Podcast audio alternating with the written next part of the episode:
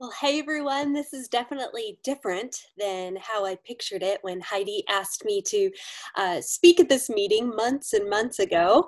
And I know some of you pretty well, and some of you I've never been able to meet before since I haven't come to any meetings this year. So I thought I'd take a quick second to introduce myself first. Um, my name is Rachel Pereira, and my husband is one of the pastors at Covington Baptist Church. Both my husband Adam and I grew up in Florida, and through a variety of different life changes, we ended up here in Pennsylvania. And we have four children. Uh, we have three boys and one girl. The boys are 11, 8, and four and a half months old. And our little girl is right there in the middle. She's five, going on 15. Um, so, my goal today is to keep this as short as possible because I'm sure many of you are desperately missing the mom kid, the mom connect kids care uh, workers right now. So, I'll jump right in and hopefully I won't get interrupted here on my end either. Uh, my husband and I were married before his last year of seminary. And during this time, we lived in a furnished apartment on campus, which meant that we didn't have to buy any large furniture. We didn't have to get couches or a bed. Uh, after he graduated, he was accepted as an assistant pastor at a church in Virginia. And my in laws graciously offered that we swing by their house on our way to pick up a couch and a love seat and a recliner and some other things that they didn't need anymore. And to a strapped for newlywed couple, uh, this sounded awesome. Now, my brother in law was also a graduate student at the college where we lived. So he planned to tag along with us on our ride down to Orlando uh, for his summer break we loaded up all of our belongings on a big yellow Penske truck, which my husband would drive. And then I was going to follow behind with Jimmy, my brother in law, in our gigantic forest green Cadillac. Now, how a newlywed couple had a leather seated Cadillac, which I miss dearly, uh, in their first year of marriage, that's, that's a whole nother story. But it's important for you to understand in the context of this story uh, to remember how you might have have felt when you were first married, those of you who are. Jimmy and I got along great. Uh, we knew each other a little bit in college, but we really hadn't experienced much of life together as a family yet. Now, 15 years later, we've spent Christmases together, family vacations, we've gone through deep valleys like cancer and family turmoil during that time, making us truly have a bond of family now. But on this little road trip, we were basically acquaintances. The road trip went great. Jimmy and I didn't have any awkward silences on the way. Both the car and the truck were breakdown free. In fact, we were almost to Adam's parents' home when it happened. We had exited the highway and we were driving on residential streets about five minutes from our destination. And as we sat at a red light, a police car pulled up behind me, and almost immediately its lights started flashing. And I looked over at Jimmy. I was kind of confused. I knew that there's no way that those lights could have been for me. I knew I hadn't been speeding because I was following the slower Penske truck up and ahead of me. What in the world could be wrong? So as the light turned green, my husband in the big yellow truck pulled on through the light and down on the road, and I turned into a gas station. My husband up ahead was oblivious to my plight. As the officer approached my window, my heart just started pounding. This is the first time I had been pulled over in my short driving life, and I was freaking out. He continued to inform me that our Florida registration had expired over two months before. Somehow, we never received a reminder to renew, and neither Adam or I even thought to check. As he headed back to his car to fill out the paperwork, I lost it. I mean, I just started sobbing and I was shaking it all, shaking all over. I could not hold it together anymore. And poor Jimmy was at a complete loss how in the world was he supposed to comfort his hysterical new sister-in-law? And i can remember him calling adam and calmly explaining that uh, we had a slight problem And uh, Adam offered to turn around and drive back. Should he come back to help me? No, no, he didn't need to do that. I was fine. Jimmy asked me what I needed. Should he drive the rest of the way to the house? No, no, I was fine. And I was an emotional wreck the whole rest of the day. Anytime I would think about it, um, I'd get choked up. And my in laws told me, hey, don't worry about it. It happens to everybody. And I remember saying, I know, I know, I'm fine. I was trying to convince my new family and probably mostly myself that I was fine. I was capable of pulling myself together. I could brush off the insecurity that uh, accompanied this big move and this new ministry. I could hold it all together. And over the years, I've realized that I'm fine is a defense mechanism of mine. In fact, it would be a huge temptation to come to a meeting like this and do everything I can to look put together and wiser than all of you watching. But my goal this morning is actually completely the opposite. I want to convince you that I'm not fine. In fact, none of us are fine. I want to point our eyes to the one who is completely perfect I want to leave you today more in awe of Christ and his sufficiency in your life than when you got up this morning. And if that happens, I will consider today's video a gigantic success. We love putting on the air of fine. And the separation between our real and honest selves and our ideal self is almost automatic in our lives. For instance, consider our profile pictures in this social media age. Do any of us use pictures of ourselves when we first wake up, bedhead and all? Do we snap pictures of our frozen pizza and goldfish dinner because we simply didn't have the energy to make anything more gourmet? And even the pictures that we take that are supposed to be real life posts are framed in a certain way to almost make the mess that our kids made all over the walls seem cute or artistic. Do you bring your I'm fine cloak with you to Mom Connect meetings? It's so easy to casually chat with others before and after the meeting, but then rarely show how you've failed again in your anger with your kids or how seasonal depression is hitting you so hard again because we love being fine, we sometimes struggle when someone stops by our home unexpectedly. I can remember a particularly crazy day. It was all I could do to keep my head above the waves of toddler messes and sibling fights. My friend stopped by, and I was so grateful for some adult interaction with her. And before she left, she asked if she could use our bathroom. And of course, I said she could short, shortly after she left, I walked into the bathroom and I found that it was a complete mess. There was toothpaste all over the sink, uh, little boy mess covered the toilet, and clothes, including dirty underwear, were strewn across the floor from earlier that morning. And I was so, so embarrassed. The temptation to be fine isn't just isolated to our modern culture, though. And this morning, we're going to look at a few examples from Scripture together. You can just listen along as I read.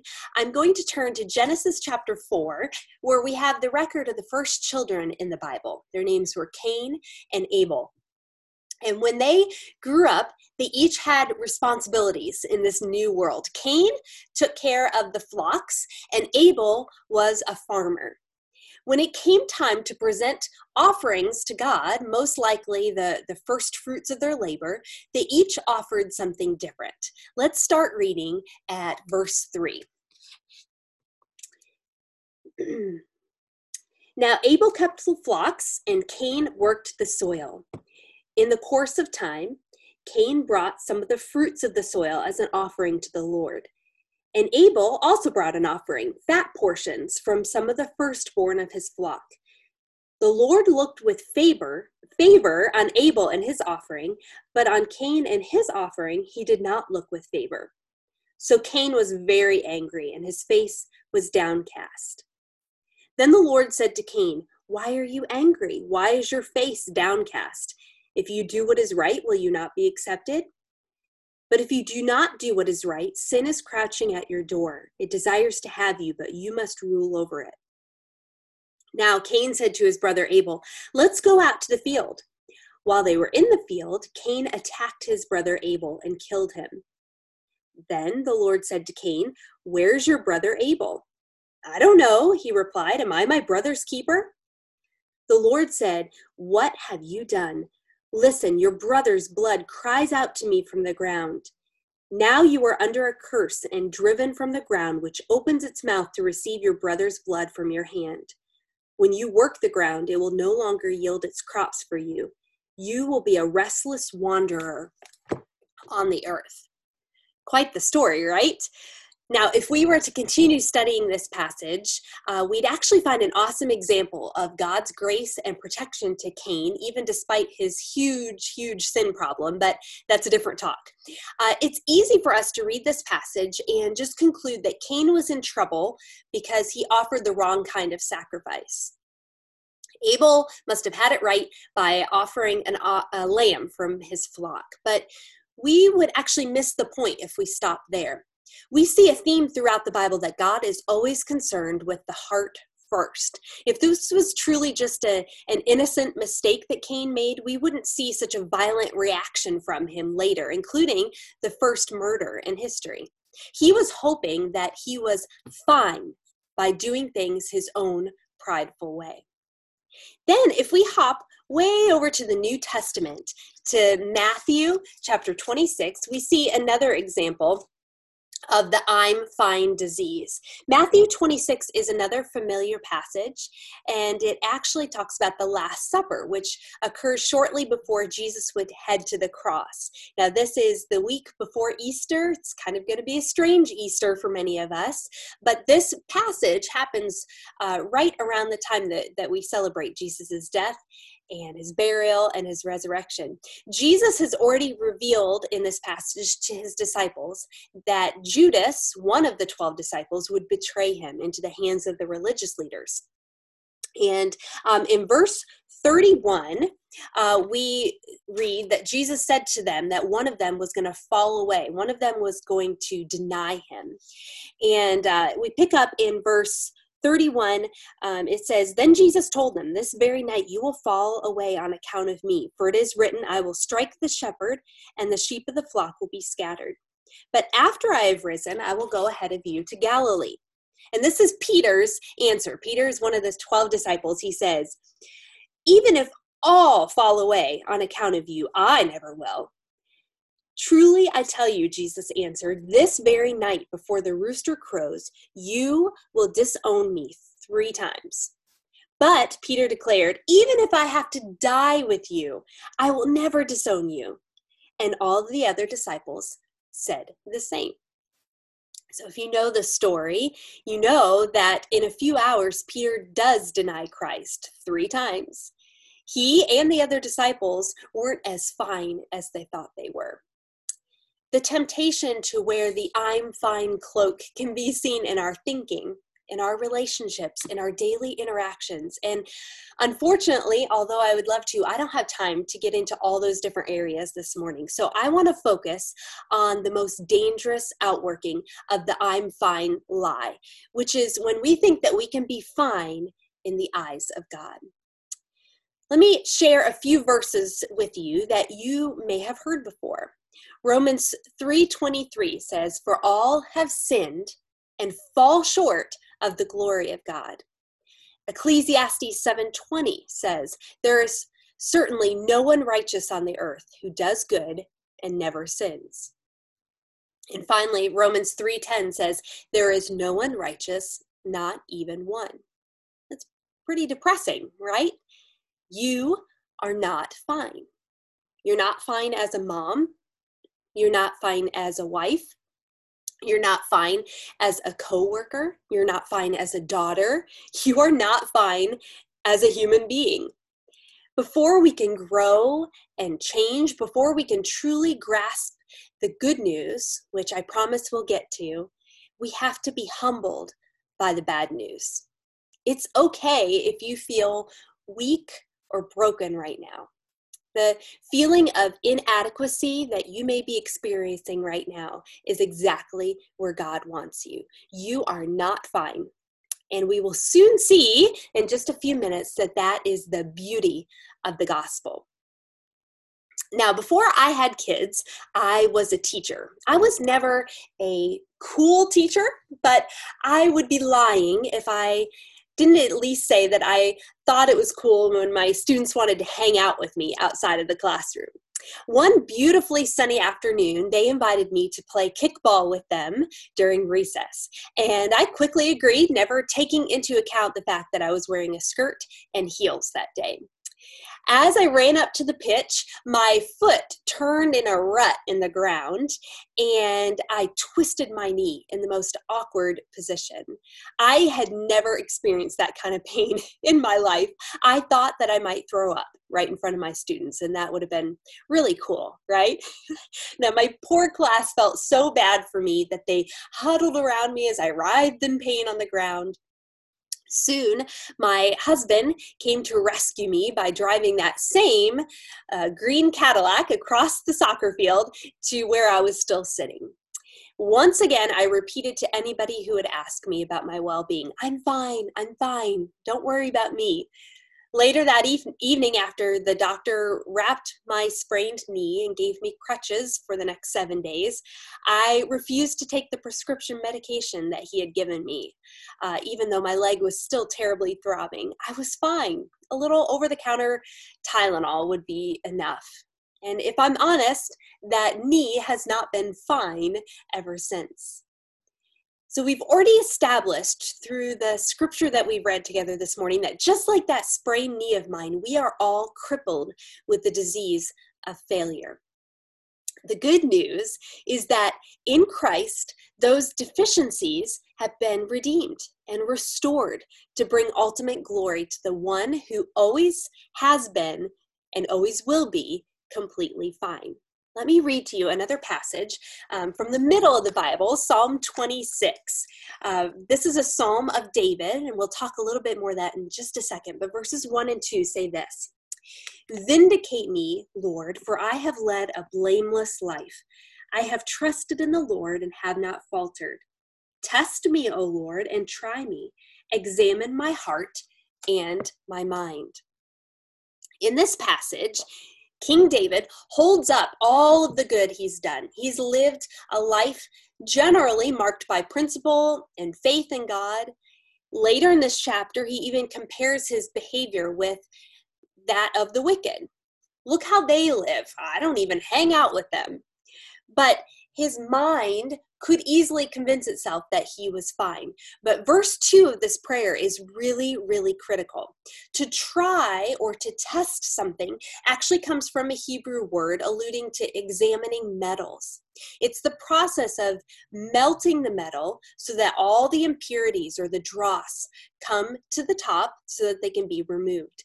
And God or David, excuse me, actually asks God to verify his goodness. He invites him to analyze the motives behind his actions. He says, Test my heart and my mind. This talks about his innermost being, his inclinations, his disposition. There's no hiding behind the mask of fineness with his request. Instead of resting on his own interpretations of his mind, he ends by praising the unchanging nature of God's love and determining to walk in God's faithfulness, not his own. His foot is stable on solid, flat ground because of the Lord's working and the Lord's steadfast love. Let me explain it a little differently. Jeremiah 17 9 says, The heart is deceitful above all things and desperately sick. Who can understand it? That's pretty depressing again, right? But if you were to read down a few verses later in that chapter, Jeremiah 17 14 says, Heal me, O Lord, and I shall be healed. Save me, and I shall be saved, for you are my praise. And this is the good news that we've been trying to get to. We have somebody who can actually do something about the sickness in our hearts. Maybe you're listening today and you are just struck with the realization that you're not fine. But it's not just because of the coronavirus pandemic fear. It's not just because your kids are driving you nuts. It's not just because you're worried for a family member, but you realize that you're not fine deep down in your soul. You need something outside of yourself to rescue you from yourself. Maybe you've been attending Mom Connect for quite a while now. Maybe you even came back when it was still MOPS. Maybe you have friends who call themselves Christians, or you've attended services at local churches now and then. You've heard the name Jesus, but you've never been formally introduced to him. Well, today is the day. Jesus is God who put on human flesh in order to live among us here on earth. He lived his 33 years here without a single misstep or misbehavior. He had no sin at all. He displayed his heavenly love and his power to those all around him by healing the sick, raising the dead, and mending broken hearts. He was falsely accused of wrongdoing and faced the punishment that was reserved for the worst of criminals back then. And even then, he didn't try to defend himself. His final breath on the cross was taken bearing the heavy, heavy weight of sin committed by every man, every woman, every child throughout all of history. And this bearing the weight of sin, taking the punishment for all of humanity, caused God the Father to turn his face away from him. Their relationship was severed because of my sin and because of your sin. The story, though, doesn't end with his death. After three days in an Israeli tomb, he rose again, conquering death and sin. His work of redemption was finished. I love what the book of John says. Uh, it shares Jesus' words with us. And in it, Jesus says, No longer do I call you servants, for the servant does not know what his master is doing, but I have called you friends. For all that I have heard from my Father, I have made known to you. The relationship that I have with Jesus is not an exclusive friendship. In fact, his work on the cross that we just talked about was completed for you too. The beautiful thing about his love is the fact that you don't need to introduce yourself to him. He already knows you and everything about you. He is both your creator and your redeemer. And he proved the depth of his love for you through his sacrifice on your behalf. He made a way for you to have a relationship with a holy God, which could never be done by your own efforts. 1 John 1 9 says that if you confess your sin, your brokenness, your need for a rescuer, that he is faithful and just to forgive you. You may have heard the term gospel before, and that just means good news. And the gospel isn't just a ticket to everlasting life with God. It's not just the doorway we walk through to get on to bigger and better things. The gospel is the Christian walk. In the same way that I am helpless to earn my salvation, I am helpless in my growth. There's nothing that I will ever do that will make me God that will make God love me any more or any less. In his eyes, through Christ's sacrifice, I am complete. I'm whole. I'm perfect. This plays out on a daily basis in my life when I'm confronted with my constant failures, with my constant sin. It's in those moments of weakness and brokenness that I'm learning to preach the gospel to myself. Yes, I am a wicked sinner. I deserve eternal punishment and separation from God, but Christ has already lived a perfect life for me. I can serve, I can give out of a heart that is overwhelmed with His goodness and grace. I can confess my shortcomings while knowing that my identity is secure in Christ. And even after more than 30 years as a follower of Jesus, I can transparently say that I am not fine. And that is the beauty of the gospel. Hebrews 10 19, 19 through 23 says these final things I'll share with you.